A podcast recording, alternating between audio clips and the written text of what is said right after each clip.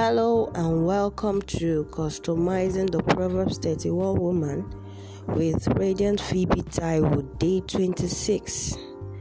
Our anchor verse is taken from Proverbs 31, verse 26, which says, She opens her mouth in skillful and godly wisdom, and on her tongue is the law of kindness, giving counsel and instruction.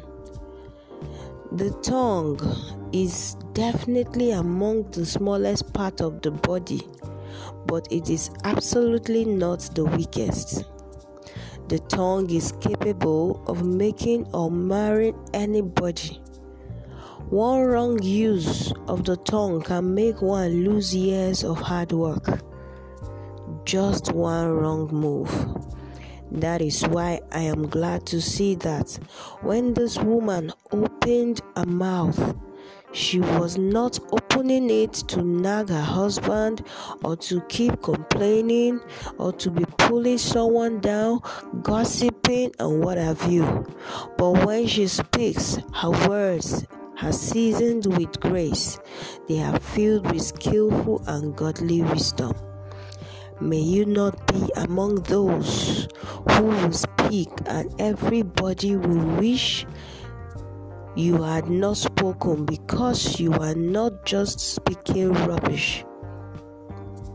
Excuse me, because that person is just speaking rubbish, and the people don't look forward to hearing you more.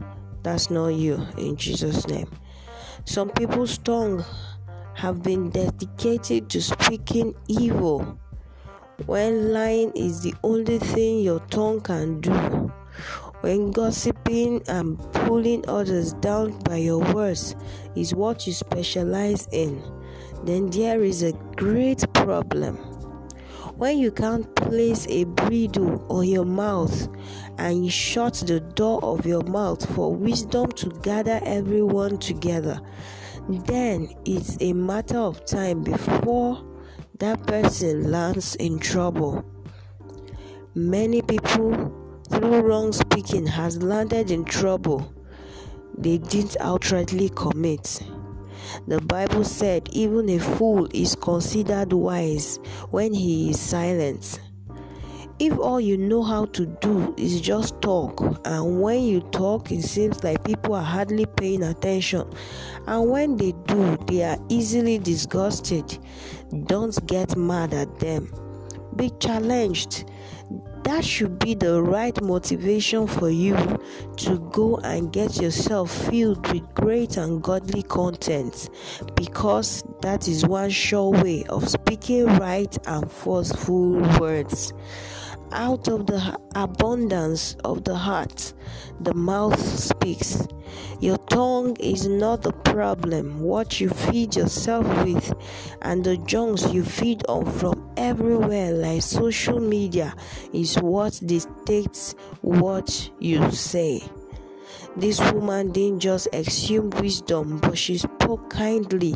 Some of us who are full of wisdom are now very arrogant. Soon your wisdom will be despised if all you can do is add pride to your life because you have wisdom that equation is not balanced. When wisdom is at work, humility should be the bedrock of the presentation. Remember that pride goes before a fall. There is a way you try to give counsel and instruction that will annoy the hearer or receivers. They don't tend to appreciate your correction and instruction because they don't see the fruit of love and kindness in you. So, what is your motivation for speaking? Are you just speaking because there is a push inside you to just keep talking? Or are you talking to make a difference in the lives of your listeners? Make up your mind today to first work on the content of your heart. Cut off from all forms of junks, and fill your hearts with the Word of God and all relevant and useful information, and be skillful in your presentation without being proud and annoying as you speak. How powerful are right words spoken in season. For some people, you have talked aimlessly all your life. It's time to keep your mouth shut for a while and get back on your feet when you get your content and presentation right. I pray God gives us understanding in Jesus' name. See you tomorrow. God bless you.